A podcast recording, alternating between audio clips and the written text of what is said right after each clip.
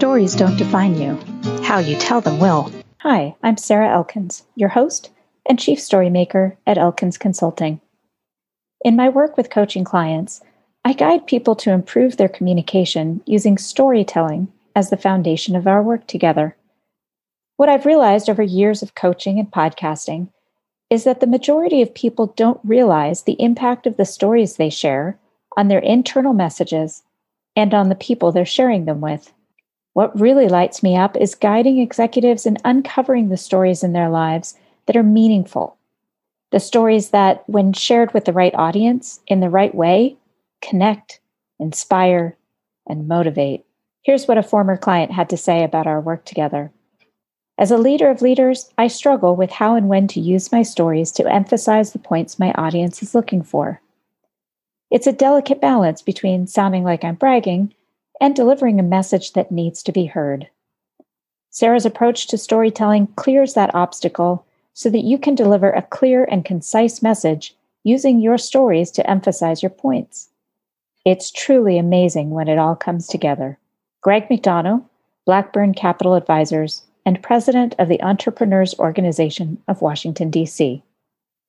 Visit elkinsconsulting.com to learn more about working with me.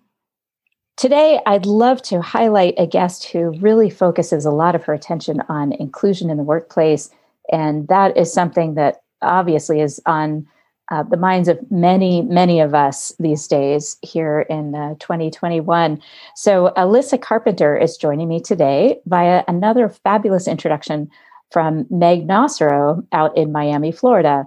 And Meg is kind of the super connector, it seems, because she's introduced me to a couple of fabulous um, podcast guests in the past few months. So, thanks to Meg.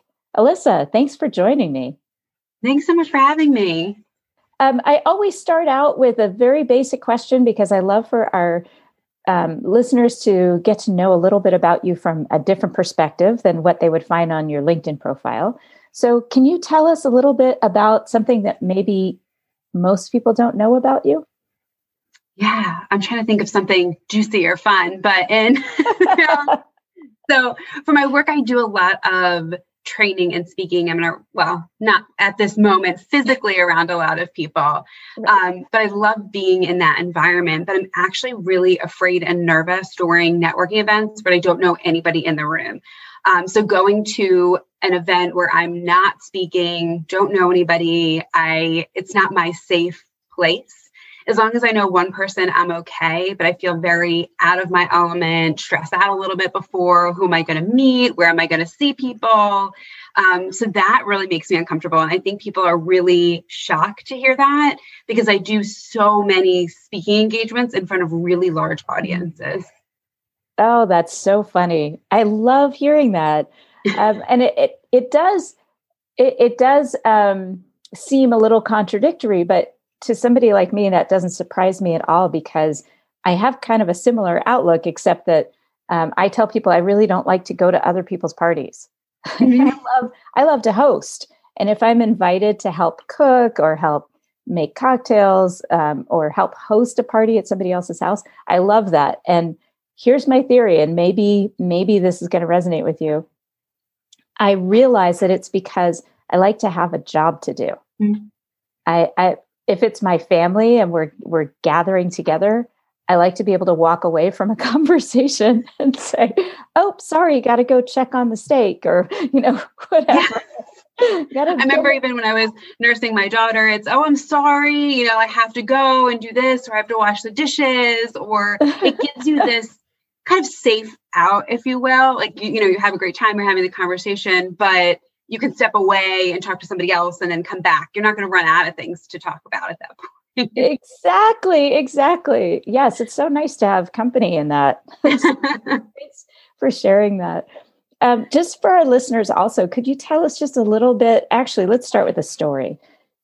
Can you tell us something, a story about something that happened recently when you were doing one of these events that really made you light up, where you saw you saw a light bulb come on in someone else's eyes or something like that. Yeah, it's funny. I was talking to somebody the other day about how I miss in person events. And it was something that I just took, quite frankly, just for granted. This is something that I do. You see people, and you don't get those light bulb moments as much, I think, during a virtual session um, when you're talking with people, whether it's in a small group um, or doing a large speaking engagement. But just recently, I wasn't sure if I connected as well with the audience. There was a technical glitch in the program, and some of the slides wouldn't work on their end, and I was I was so worried about it. Um, but kind of you know staying focused, staying cool, and and the audience just continuing to engage so well, and the amount of email responses of I actually really like that the slides weren't there at the time because we were able to engage. It was more of a conversation. So it was something that I thought maybe didn't go as well as planned. And to see, okay, I can roll with the punches. People can still get the information. I can still create the space virtually and it will work out and it will be okay. So to me, that was just that this great aha moment for myself and then to get the feedback from other people that that it worked it was successful was just a great validation point Oh, yes. Isn't that just amazing when things go that way? I, so, um, was there any one person that mentioned a particular aha moment for them, one of your clients or one of the participants? In that particular session? Mm-hmm. I think it was just the aha. I didn't, one was I didn't need the slides. I, right. I didn't realize how much I craved the interaction of community with other people without physically looking at something on the screen of you can still build that community in that space. Um, what I talked about in that session was how to build virtual relationships. So it really weaved well uh, of kind of optimizing that space. And and a lot of the things I talk about too are not necessarily common sense when it term in terms of relationships and building relationships, but a lot of people were even saying, Oh, I, I didn't realize I had to share that I care about you or I care about your well-being and how you are and asking those questions or just those mm-hmm. aha moments of moving from the assumption that they were thinking their employees understand where they are, that they're there for them, they can ask any questions to the I have to reach out and and provide that information and ask the questions to them. Oh, yeah, I could totally see that. And I love that you were tested on your theories about how to connect like that. I mean, I, I really think most of the time we're gifted those scenarios. Um, I know uh, it, it feels different to do it online, obviously, but to be able to demonstrate exactly what you were trying to put across, it's it, that that must have felt kind of magical. Like it was exactly what it needed to be. Yeah, and it's interesting because you know you hear people talk about all the time about being vulnerable and show up and be yourself and I think you're talking about experiences that previously happened and when you were vulnerable and people can't necessarily see it as much but when you're in the space of oh man, these slides don't work. You know, what are we going to do? And, you know, you're talking to people. It's like this stuff happens, right? This is the reality and this is what's going on. How are you going to roll with it? How are you going to have those conversations? You're able to demonstrate those actions and and not hide behind that vulnerability be there and share um, kind of where you're at. So it's definitely at the moment that that moment that something happens and doesn't go right, you don't feel like you're gifted that moment, right? You don't feel like not. you know you you want to give yourself. People want to be vulnerable when they want to be vulnerable, just in general about about things. And I think um, sometimes when you're kind of thrust into those positions, it's when you can show up the most, when you can be your your true self the most, and when people can really appreciate who you are and what you bring to the table the most. Definitely. I I think that's such an important concept that uh, many people miss is that opportunity. Um, one of my dear friends, Kimberly Davis, talks about it. Her book is called Brave Leadership.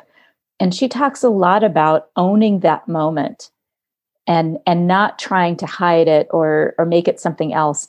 And she tells a story about crying in as she was hosting a she was facilitating a session on brave leadership and something happened and she she cried.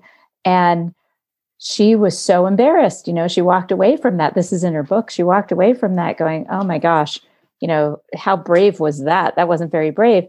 And then the people that were in that session came up to her and they're like thank you for showing that vulnerability. You really showed us that it's okay to do that. And I felt really connected with you afterward. So it's not that she was overly emotional. It's not like she was sobbing and not able to to speak or whatever. She just was choked up and mm. she allowed that moment and it was not intentional. Um, but now every time I think about that, um, as a matter of fact, just a, a few months ago, I did a, I, I did a keynote that was, of course, virtual, and I was telling a story about our firstborn when he was first born, and I got teary because I had just seen him. He's 22. He's like significantly taller than I am, super strong, big, broad shoulders, has a full beard, Alyssa. I mean, my baby has a full beard, and I had just seen him. He had just walked into the house to get something um, to bring back to his apartment. And so I'm telling the story of him as an infant, and I teared up. I got a little, you know, choked up. And it was it was Kimberly's story that popped into my head. I'm like, I can let this happen. It's actually important that I do let this happen. Yeah, I think people uh-huh. need to see you as right. And it's that as silly as it sounds, this balance, right? You had it together. You were just, you were not just, you were telling this beautiful emotional story. And I to say you wouldn't be human if you didn't tear up or had some type of emotion, or it wouldn't be an important story if you didn't have a connection to it. So to show the audience and people that this is meaningful to me, and this is mm-hmm. something that's you know that's so important, I think it again it builds that connection, it builds that trust, it builds those relationships with other people. Definitely, definitely. So, speaking of our children, um, I know yours are too young to take the strengths assessment, but we were when before I hit record, we were talking about uh, Strengths Finder, and particularly when responsibility is in their top strengths. Um, can you describe what that generally means so that our audience who are not familiar with Strengths Finder will have a general idea of what we're talking about? Sure, I can describe just briefly the assessment in general and what that of what that means. Would that be helpful? Sure, I'm sure it would be helpful for our listeners. They've sure. heard me refer to StrengthsFinder a lot as a coach, but um, I think it would be really helpful for somebody else to use their words for it.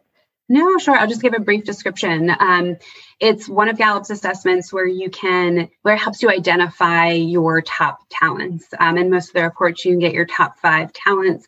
There are 34 34 strengths over over four themes so relationship building influencing strategic thinking and executing so each one of those falls into those categories and it was interesting when i got my report when i got the whole 34 if you kind of go in and want to know everything responsibility showed up in my top 10 and all of these things are strengths and all these things are talents, but it's things that you wake up doing without even realizing that they're a talent. It's just something that you can do near perfection. And while responsibility is such an incredible strength, as we were talking before, I think it can be so tough, especially growing up and in really in your formative years when you feel so much responsibility to yourself, to your family, to your community.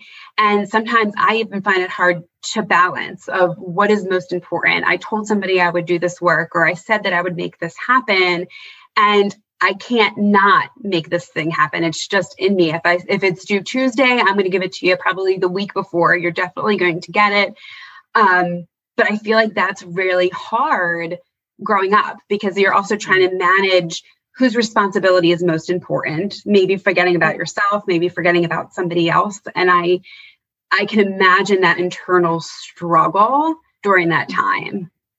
Absolutely. And for our listeners, a person who has natural a, a, natural talent that has responsibility in their top strengths, what that means is that this is the person that when when they say they're going to do something, they're going to do something. But it's not just because they care about you or they care about whatever they're doing.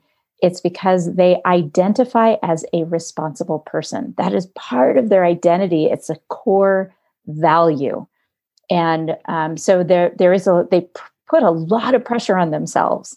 And um, i was just telling alyssa before i hit record that our younger son has responsibility in his top five strengths. I might it might even be his number one talent. And when i look back at his role in our family that has definitely played out. From the time he was 14 maybe 13 he took that on. And there are times where I've had these conversations with him about, well, is that your responsibility? Or does that belong to someone else? And he has, I think, because we have those conversations, he's been able to find some way of ad- adjusting his mindset about responsibility.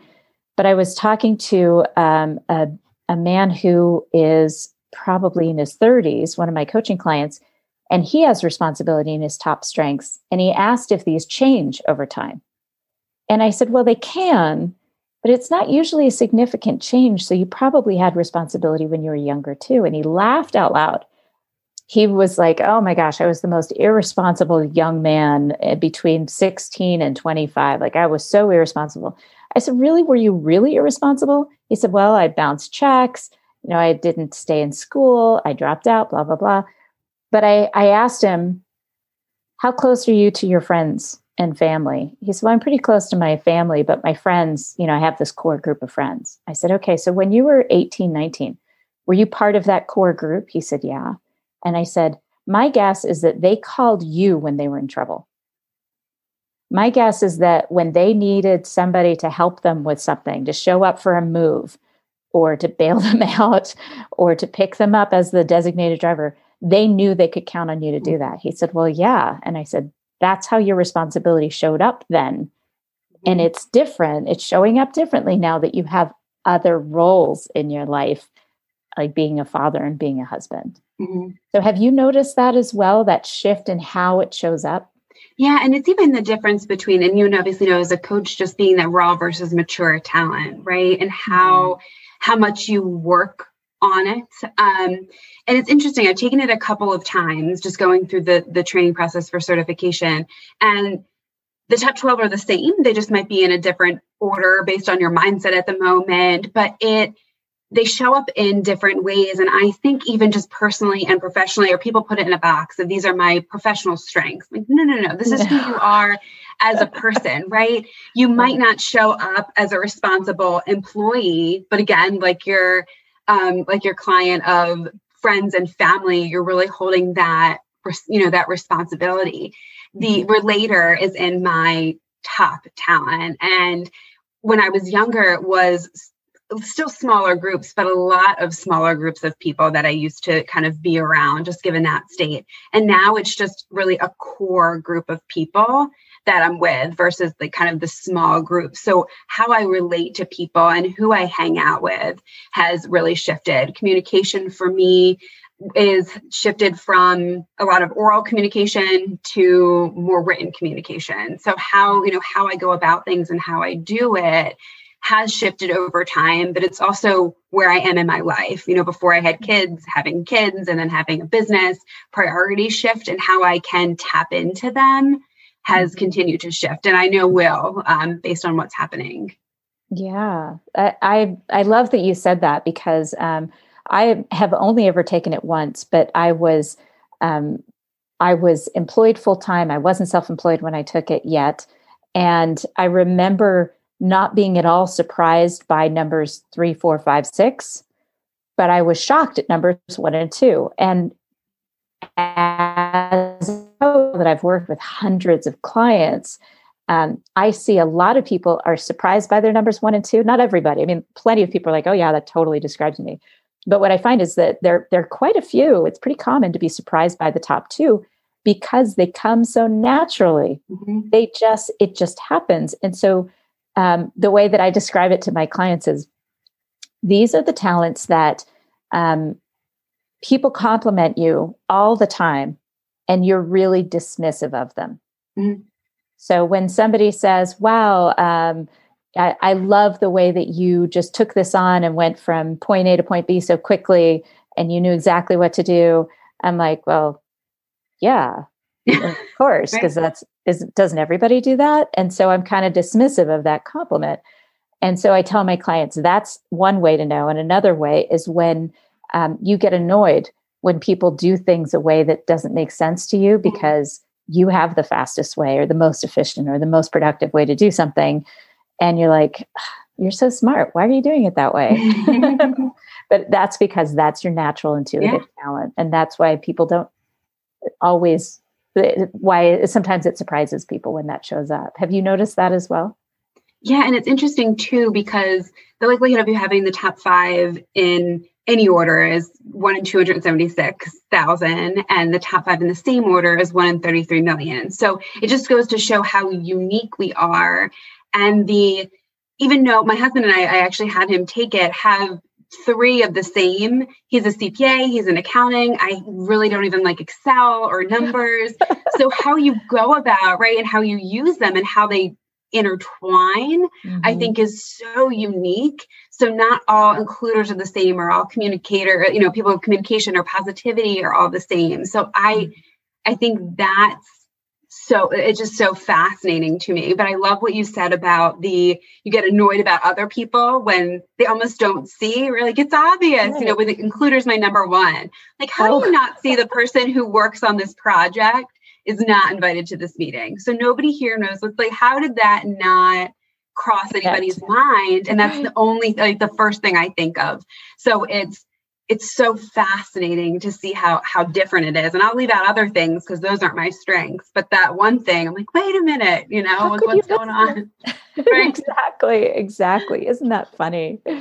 so how are you using this? Can you give a, a, a story or description of how you're using this tool when you're doing this inclusion this inclusion work I, i'm not surprised you have includer as your number given the kind of work that you do um, and i really really appreciate it um, i don't have includer anywhere in my top like it's way down somewhere in my high 20s and i have command of my top strengths which means that i always need an includer near me or i'm going to step in it with somebody almost guaranteed we're a good so, match. Command is like my 30 second or something. exactly. Well, I'm of the the the I'm in the camp of you can't make a decision by committee. And mm-hmm. you know, sometimes you just have to go and just make a decision.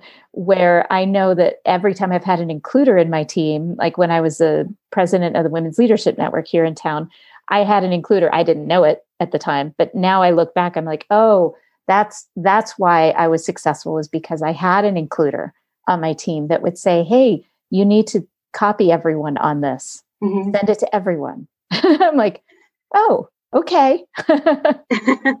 so those are the best relationships. And I think sometimes, you know, even at work, like we're scared of that, of like, I need to work with you to go, oh, Alyssa, yes, we should send it to everybody, but not everybody needs to be here. Like, let's be real and let's make a decision. Everybody, we don't need to go around the room. but that's what makes things happen. And that's what helps kind of I don't want to say keeps mistakes at bay. I mean, we're always seeing it in the news of how did this product project or product get launched, or why did they put that on social media? We, who was in the room? And it's because people aren't having these types of conversations. And I use StrengthsFinder a lot, and not always necessarily in all of the DE and I stuff I do, but I think when you work with people I mean, one, you have to be really self aware and you have to know who you are. And I think the strengths assessment gives you that. And you can have that aha moment of because you do things like you wake up in the morning and you do it, you don't even realize it's a strength or a talent. And I work with so many women who are nervous about command or why am I coming across as bossy or it's, you know, these things okay. and they're all right. And they're incredible talent. No, I th- I'm like I I don't want to say envy necessarily people with command, but I think it's amazing, you know, oh, to have command. that that strength. oh no, and, I'll tell you another story later, but go ahead.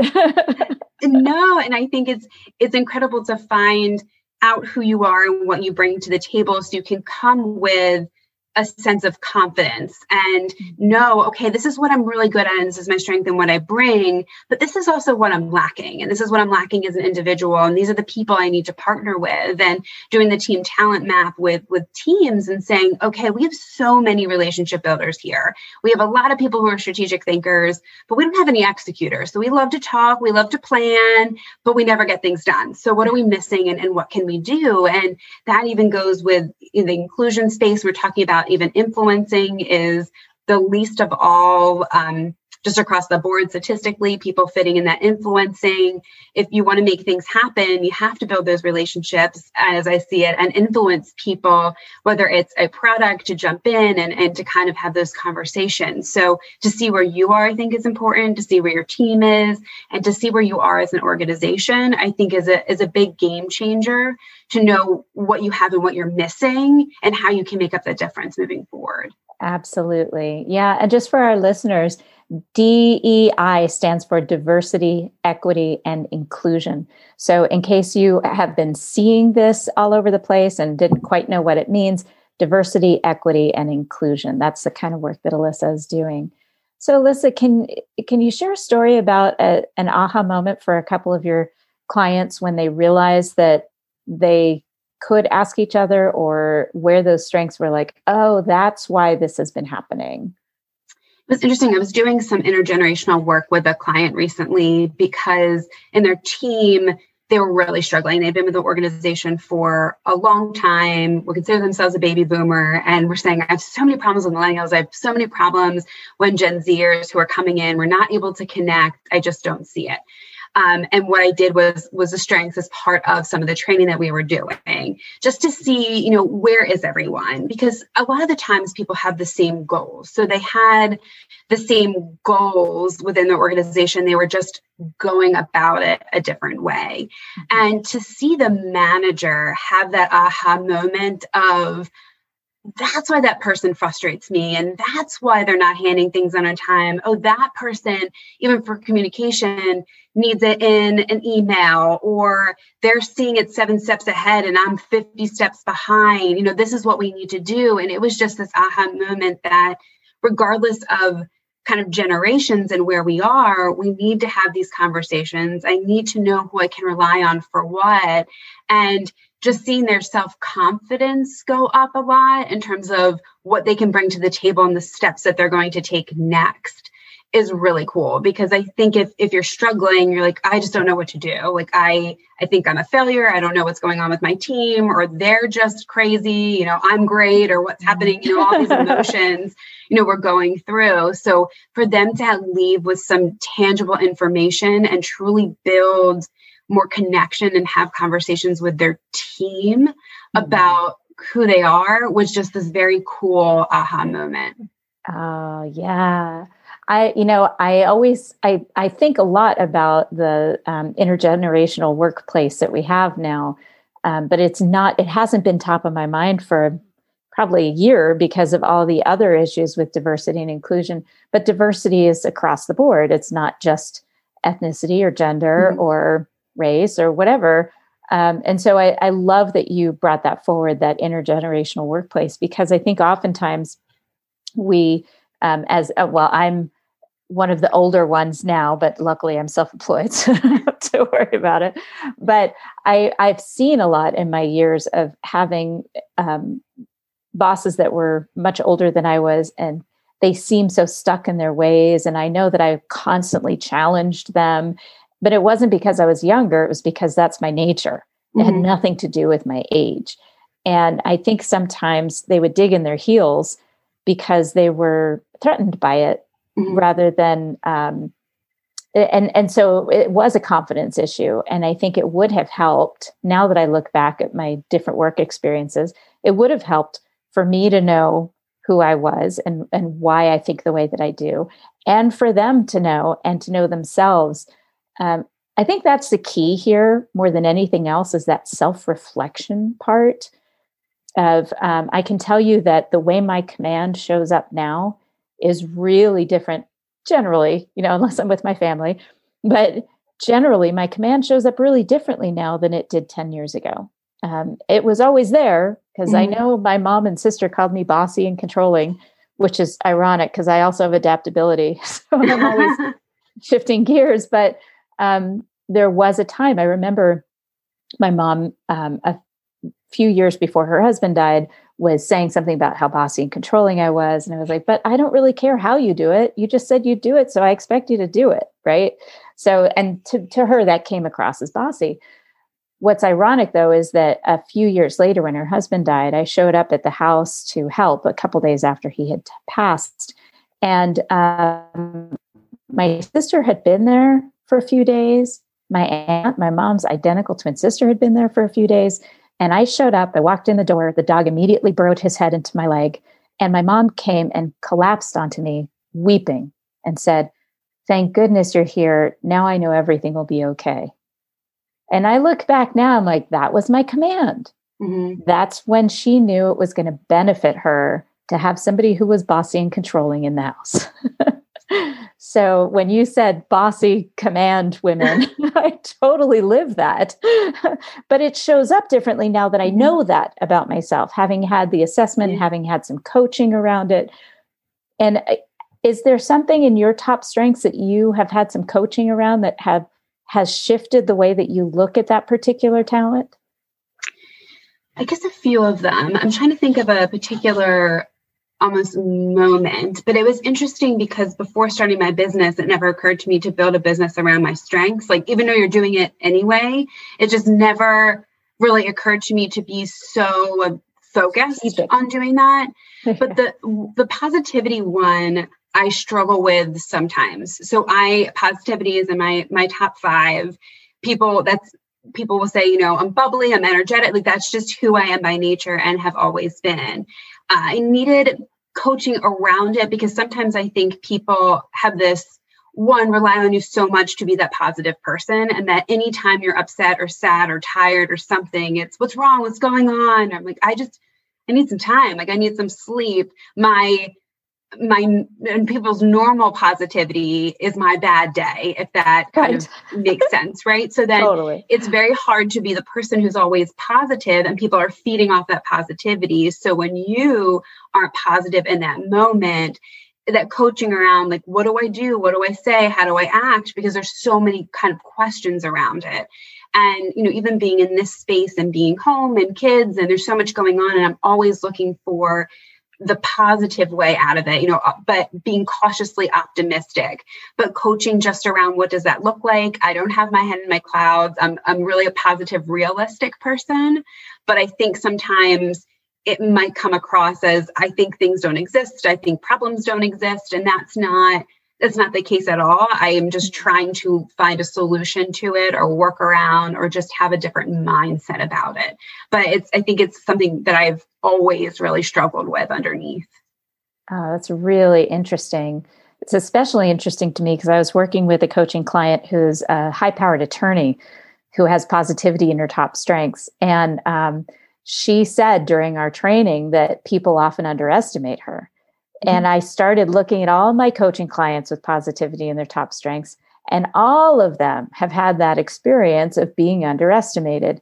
And it comes from this idea that you're not realistic or that you are seeing things through rose colored glasses or that you're fake. Mm-hmm.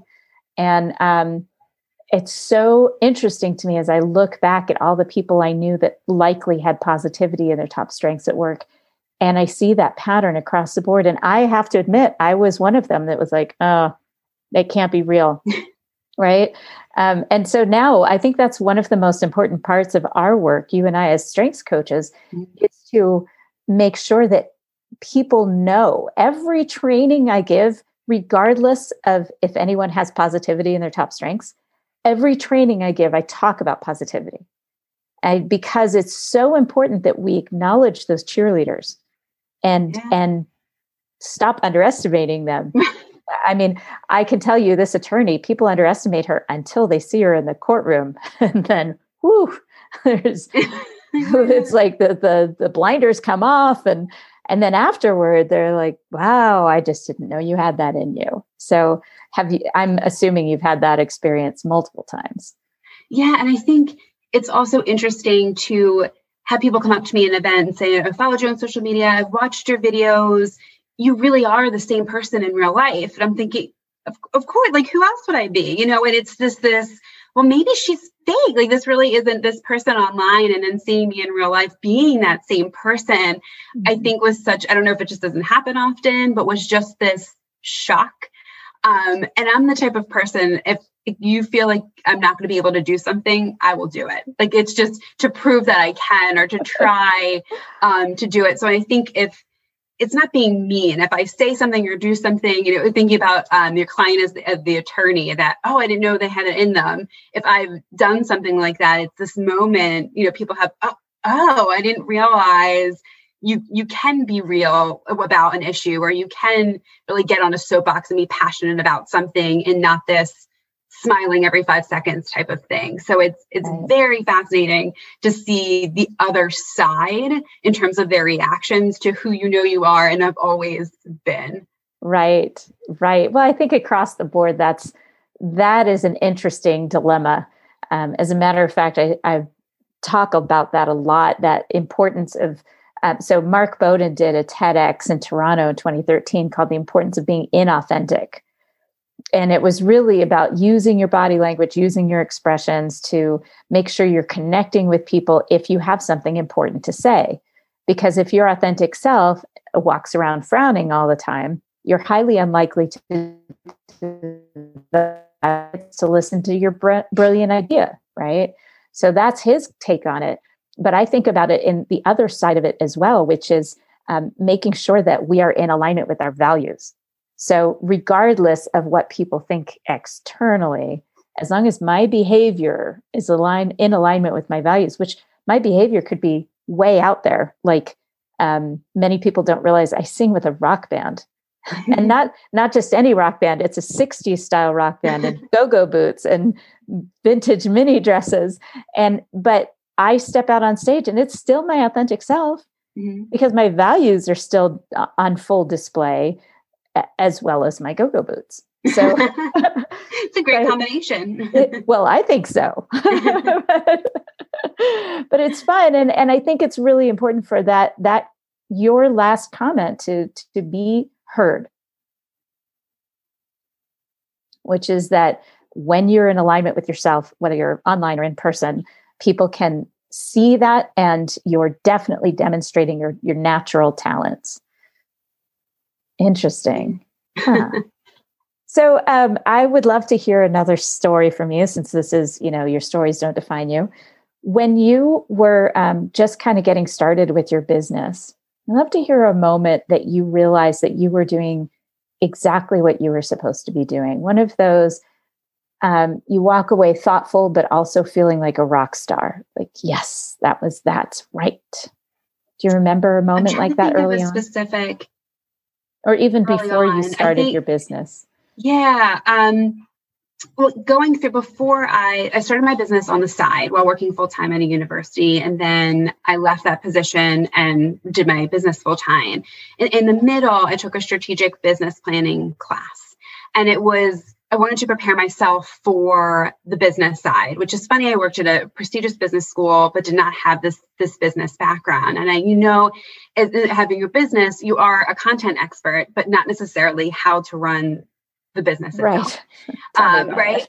you're like wait a minute I have an mba so i still right, don't know how to run my business. But, but those are two totally different things right? You know you take some of the skill sets. But it yeah. was interesting throughout the class and doing the books and meeting with my clients. And i was so i was nervous. It was a huge transition. And there wasn't one defining moment i think with specific clients but it was going through the class and just this feeling of i can do this these numbers make sense for me um, in terms of having a successful business. My feedback from my clients is really, really working well because I was so scared to take this leap and had taken so much precaution and so much thought behind it to make sure it was right for for me, for my family. And you know, after completing the class, I'm like, I can do this. Like this is this is something I'm meant to do. This is these are people I'm supposed to meet. But I wouldn't say it was one thing. Um, mm-hmm. It just kind of all came together in this aha moment at once that just really affirmed that I can do this. Do you remember um, after you left that class, the first time you kind of started to use and apply something you had learned from it, where it kind of, you know, the the light bulb was flickering in there? It was more of the the business. It wasn't the there was nothing specific, I'll be honest, with the Excel spreadsheets or anything like that that gave me this super confidence, but almost that I could create this. I understand where the money's coming in, where it's going out, how I can price myself, how I can ask for more. Um, what I thought might work in terms of individual coaching was hard to scale. So it was those little little bits and pieces mm-hmm. that helped me create more of a scalable business and a structure for myself that one I didn't know I needed or even existed and that I could create that that platform in those programs. Mm, that makes a lot of sense. Did you meet anyone during that time that you're still in touch with that had an influence on you?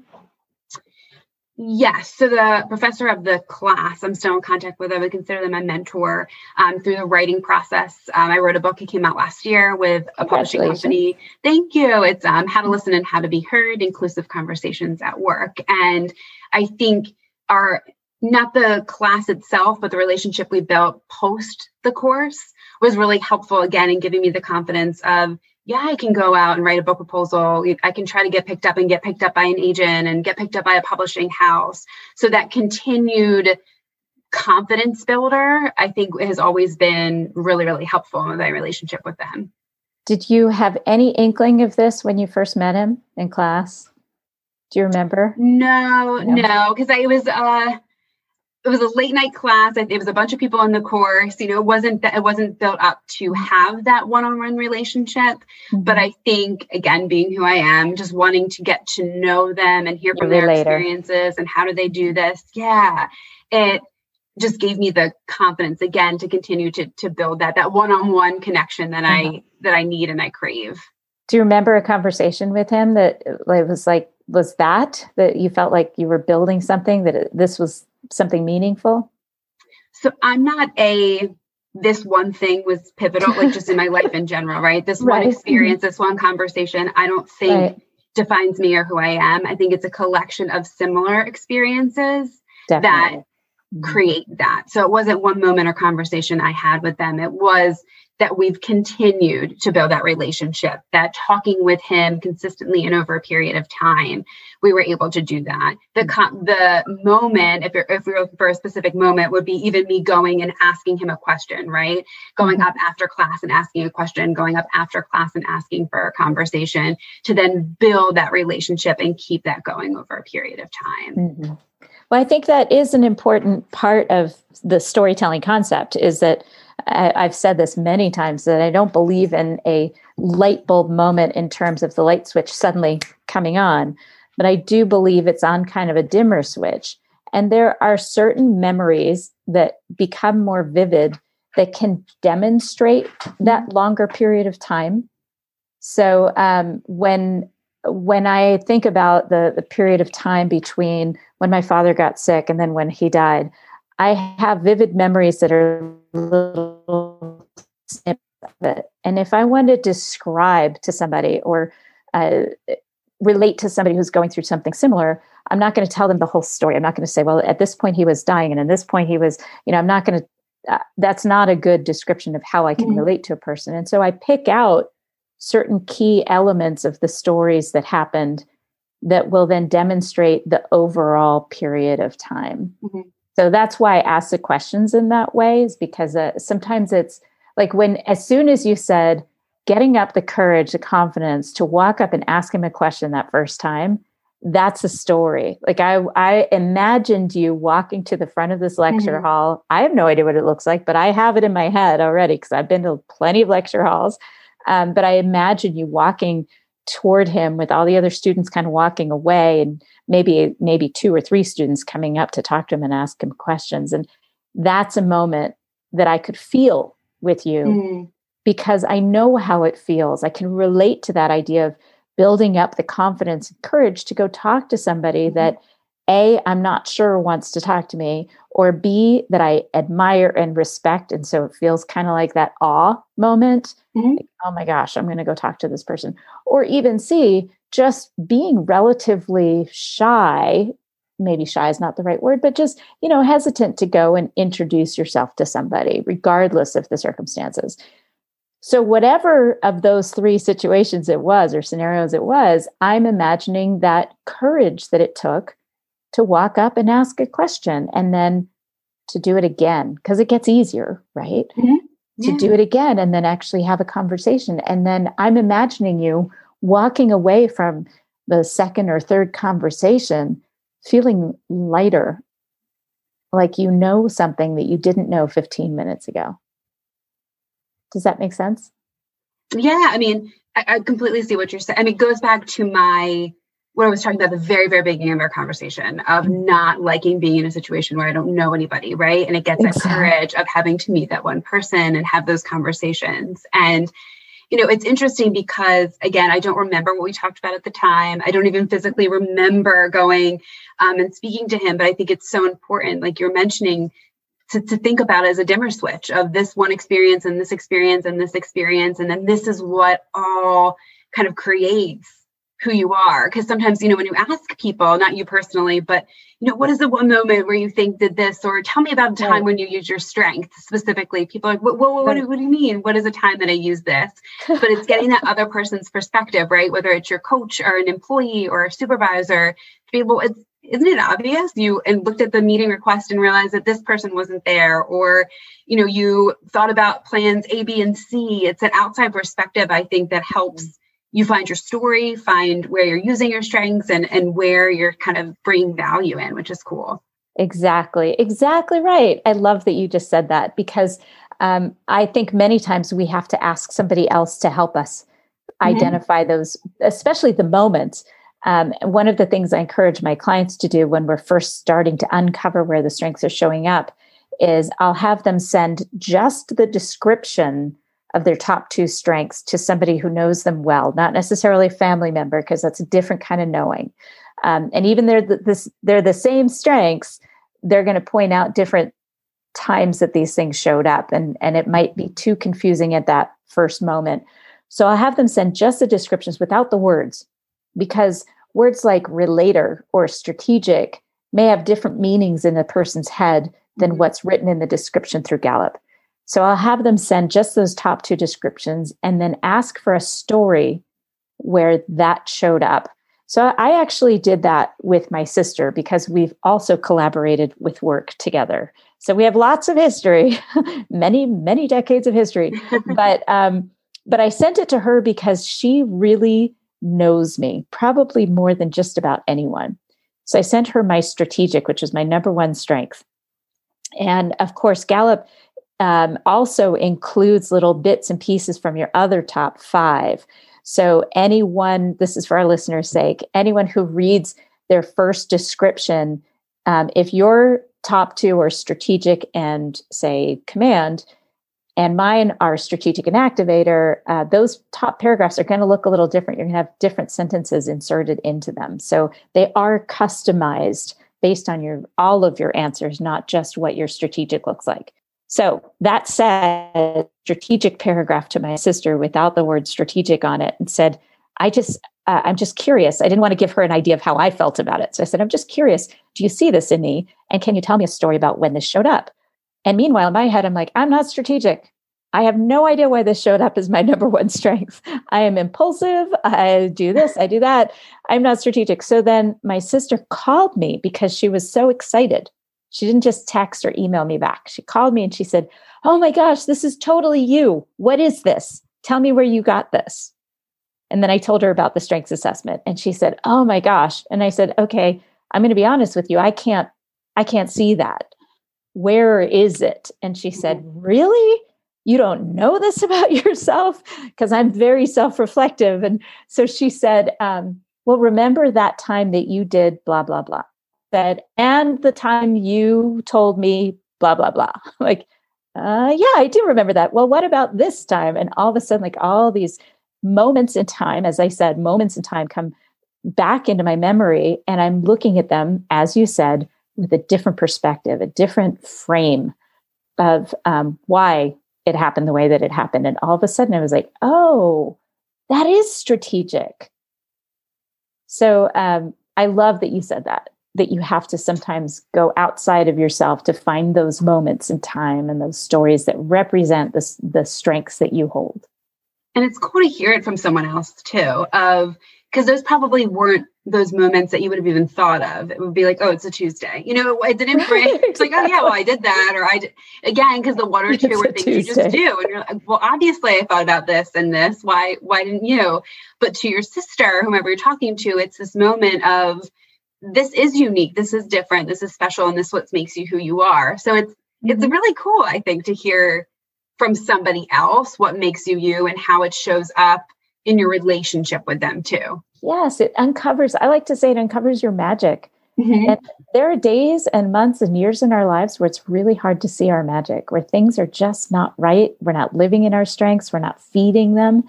And so it's really hard to see. And having that outside perspective can really contribute to bringing us back out of that darkness and start feeding those strengths again. So I'm curious about um, how you feed some of your strengths. Do you think about that at all? Well, it's interesting that you said kind of this this darkness, and not that it's a darkness, but I remember it was a couple years ago thinking like how you know going through and continuing to coach people of how am I using my strengths and how am I showing up in my relationships with friends? So I would text them, you know, tell me just five things like why are we friends or what, you know, what do you like about our friendship or how do I use my strengths? And it was and my friends know that that is a typical weird text that I would I would be the one, right, sending that text to them and it was so fascinating just getting these responses back. And then we were, we were helping each other. We were doing the same. And i've written them down and i'll look at them of oh i am. And i do the same with emails from clients of those thank you emails or you helped me through this. And it's essentially a folder of all these moments that i'm using my strengths and i'm feeding those talents that way because I think I forget, and sometimes we forget that these are, in fact, amazing. Our magic, our superpowers, are things that we're good at. And to see it written down from yourself and how you feel about it and how others feel about it um, is just great for me. Uh, in terms of education, I'm always, always, always learning and wanting to learn and grow, um, whether it's taking quick, like micro learning sessions or webinars or reading books or listening to podcasts. To me, that helps feed a lot of my inner strengths too. I, I need that information um, to keep going to make. What are your top five? Do you have input or learner up there too? I don't. That's in my top 10. And it was funny thinking I didn't love school growing up. Why would I be this learner? Why would I be, you know, intellectual? But it's it's more learning something that I love. It would, it, you know, it's right. So it's, yeah. but I, I think, think, that's I, generally the way that goes. If you don't, but I think some people are school people. Yeah. Some people just right. enjoy being in academic and like the right. idea of of learning to learn. Mm-hmm. I don't enjoy necessarily learning to learn. There are specific topics that I love and I crave, and I'll take a really deep dive mm-hmm. um, into those topics. So, what are your top five or six, just out of curiosity? Yeah, includer, communication, relator, positivity, and achiever. Ah, okay. That makes a lot of sense. The achiever keeps popping up, and I was mm-hmm. curious about it. And um, yeah, that makes a lot of sense. Just for our listeners' sake, um, just so that you know, anyone can take the StrengthsFinder assessment. It is available on the gallup.com website. You can take the top five or you can take the full 34 if you ever plan to work with a coach, I highly recommend you just go ahead and invest in a 34 because sometimes it's really helpful to see where you don't have talents, where they're really at the bottom of your list. Um, partly because those are people that you often have intense friction with because they think so differently from you. And it's a great opportunity to start to understand where you could use some complementary talents in your life and you surround yourself with people with those talents. So, for instance, as I talked about at the very beginning of this conversation with Alyssa, um, it was very helpful to me when I was the director or the, the president of a nonprofit here in town that I had somebody with includer in their top strengths because that is not how I think. And I knew that my command was going to get in my way if I didn't have somebody that could look at my emails or my communication from that different perspective. So, what would you add to that, Alyssa? If you, one, I think everybody needs a coach or to have a coach to look through it because it's one of those assessments or just in general people are like oh i took that a while ago or yeah i think i took that mm-hmm. you know it's mm-hmm. so important to have those conversations with somebody else about your results to see them to look at them to evaluate them and there's so much benefit i think as an individual as in a team as an organization to be able to do mm-hmm. that Definitely. And if you're going to to do all the 34 i think that's awesome. But start and look at your five. I think it can be so overwhelming when you're at first you know people gravitate i think towards what's my 30 what, do, what don't i have that i feel like i should have? Right they are having a coach but i think but oh, working oh, sorry. with you working they, with they always coaches, go to the bottom first. Right but but working with you working with other coaches i think is so helpful to put that into perspective because we can get lost in those 32 33 34 when it's not just about that. There's so much more to the context of it. So investing your time and energy and working with somebody through it, I think is so important. I totally agree. I know I took lots of assessments in my years as a college student and then as an employee of different agencies, and they were never very meaningful to me. I would look at them once and be like, "Oh yeah, that's me," and it was. They were generally um, accurate, uh, but I didn't go beyond that until I started working with a coach. And that's when I started to realize yes, this is me. This is where I can really focus to spend more time. And this is where they're getting in my way um, when I'm not using them in a way that's helpful or productive.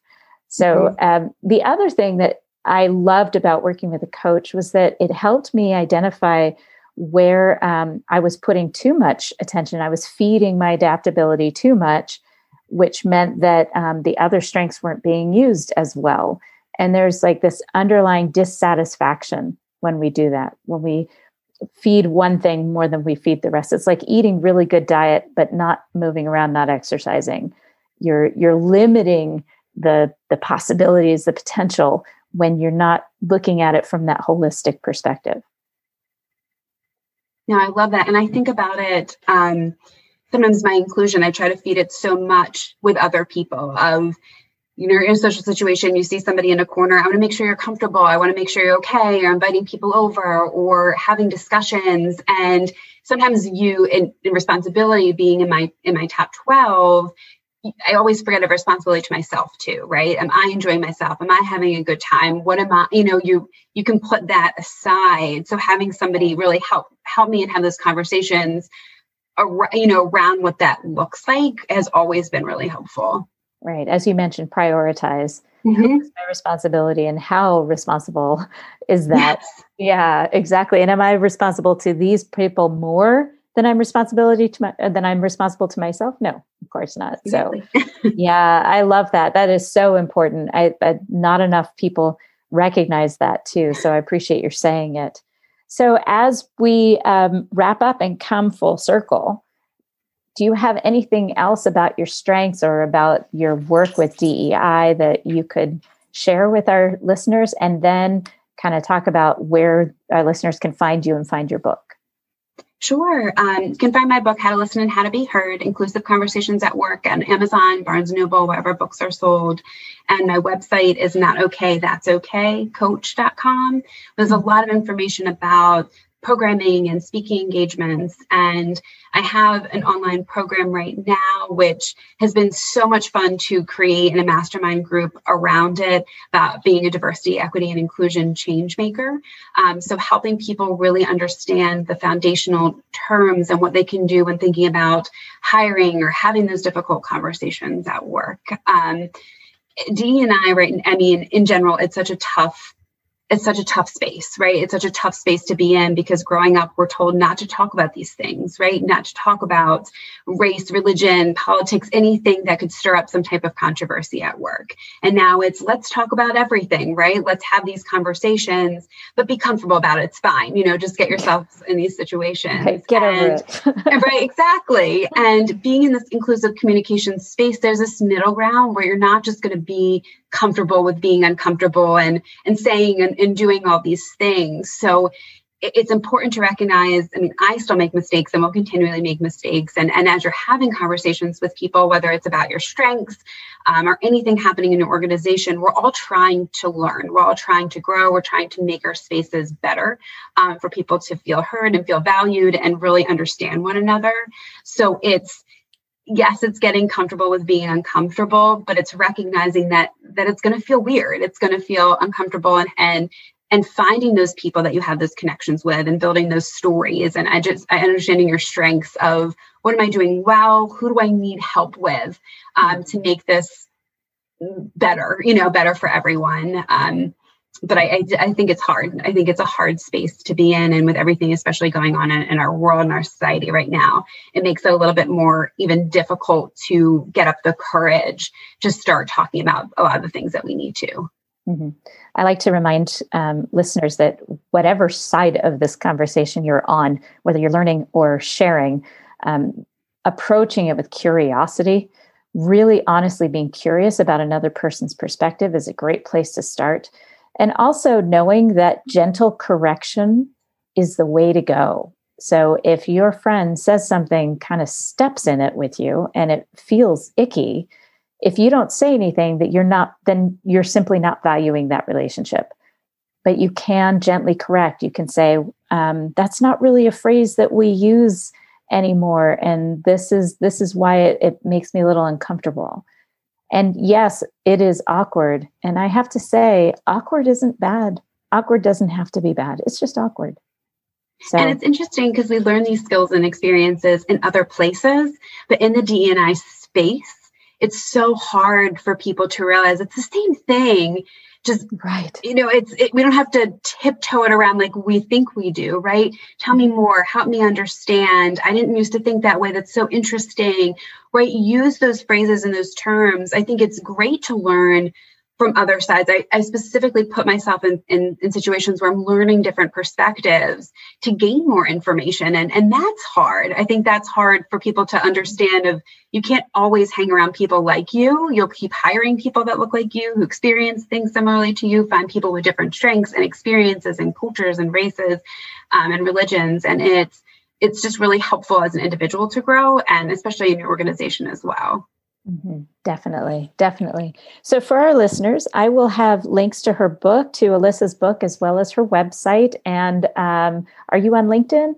I am. Yep, under Alyssa Carpenter. Mm-hmm. Great. So, I'll also add a link to Alyssa's LinkedIn profile so you can follow her or potentially connect with her if you'd like to learn more about her. Alyssa, thank you so much for joining me on Your Stories Don't Define You. How you tell them will. I really appreciate your time and energy today. Thank you, Sarah. Are you ready to start your story portfolio so you have the right story ready to share when the opportunity presents itself? When you're ready to get started, my book, Your Stories Don't Define You How You Tell Them Will, is available in all the regular places, and the audiobook version is available on Google Play and on my website, elkinsconsulting.com. As a special bonus for listeners, the audiobook includes two songs recorded by my band, Spare Change in my living room in Montana. Also on my website is a free podcast interview checklist. It's available to download to make sure you make the most out of your next podcast interview.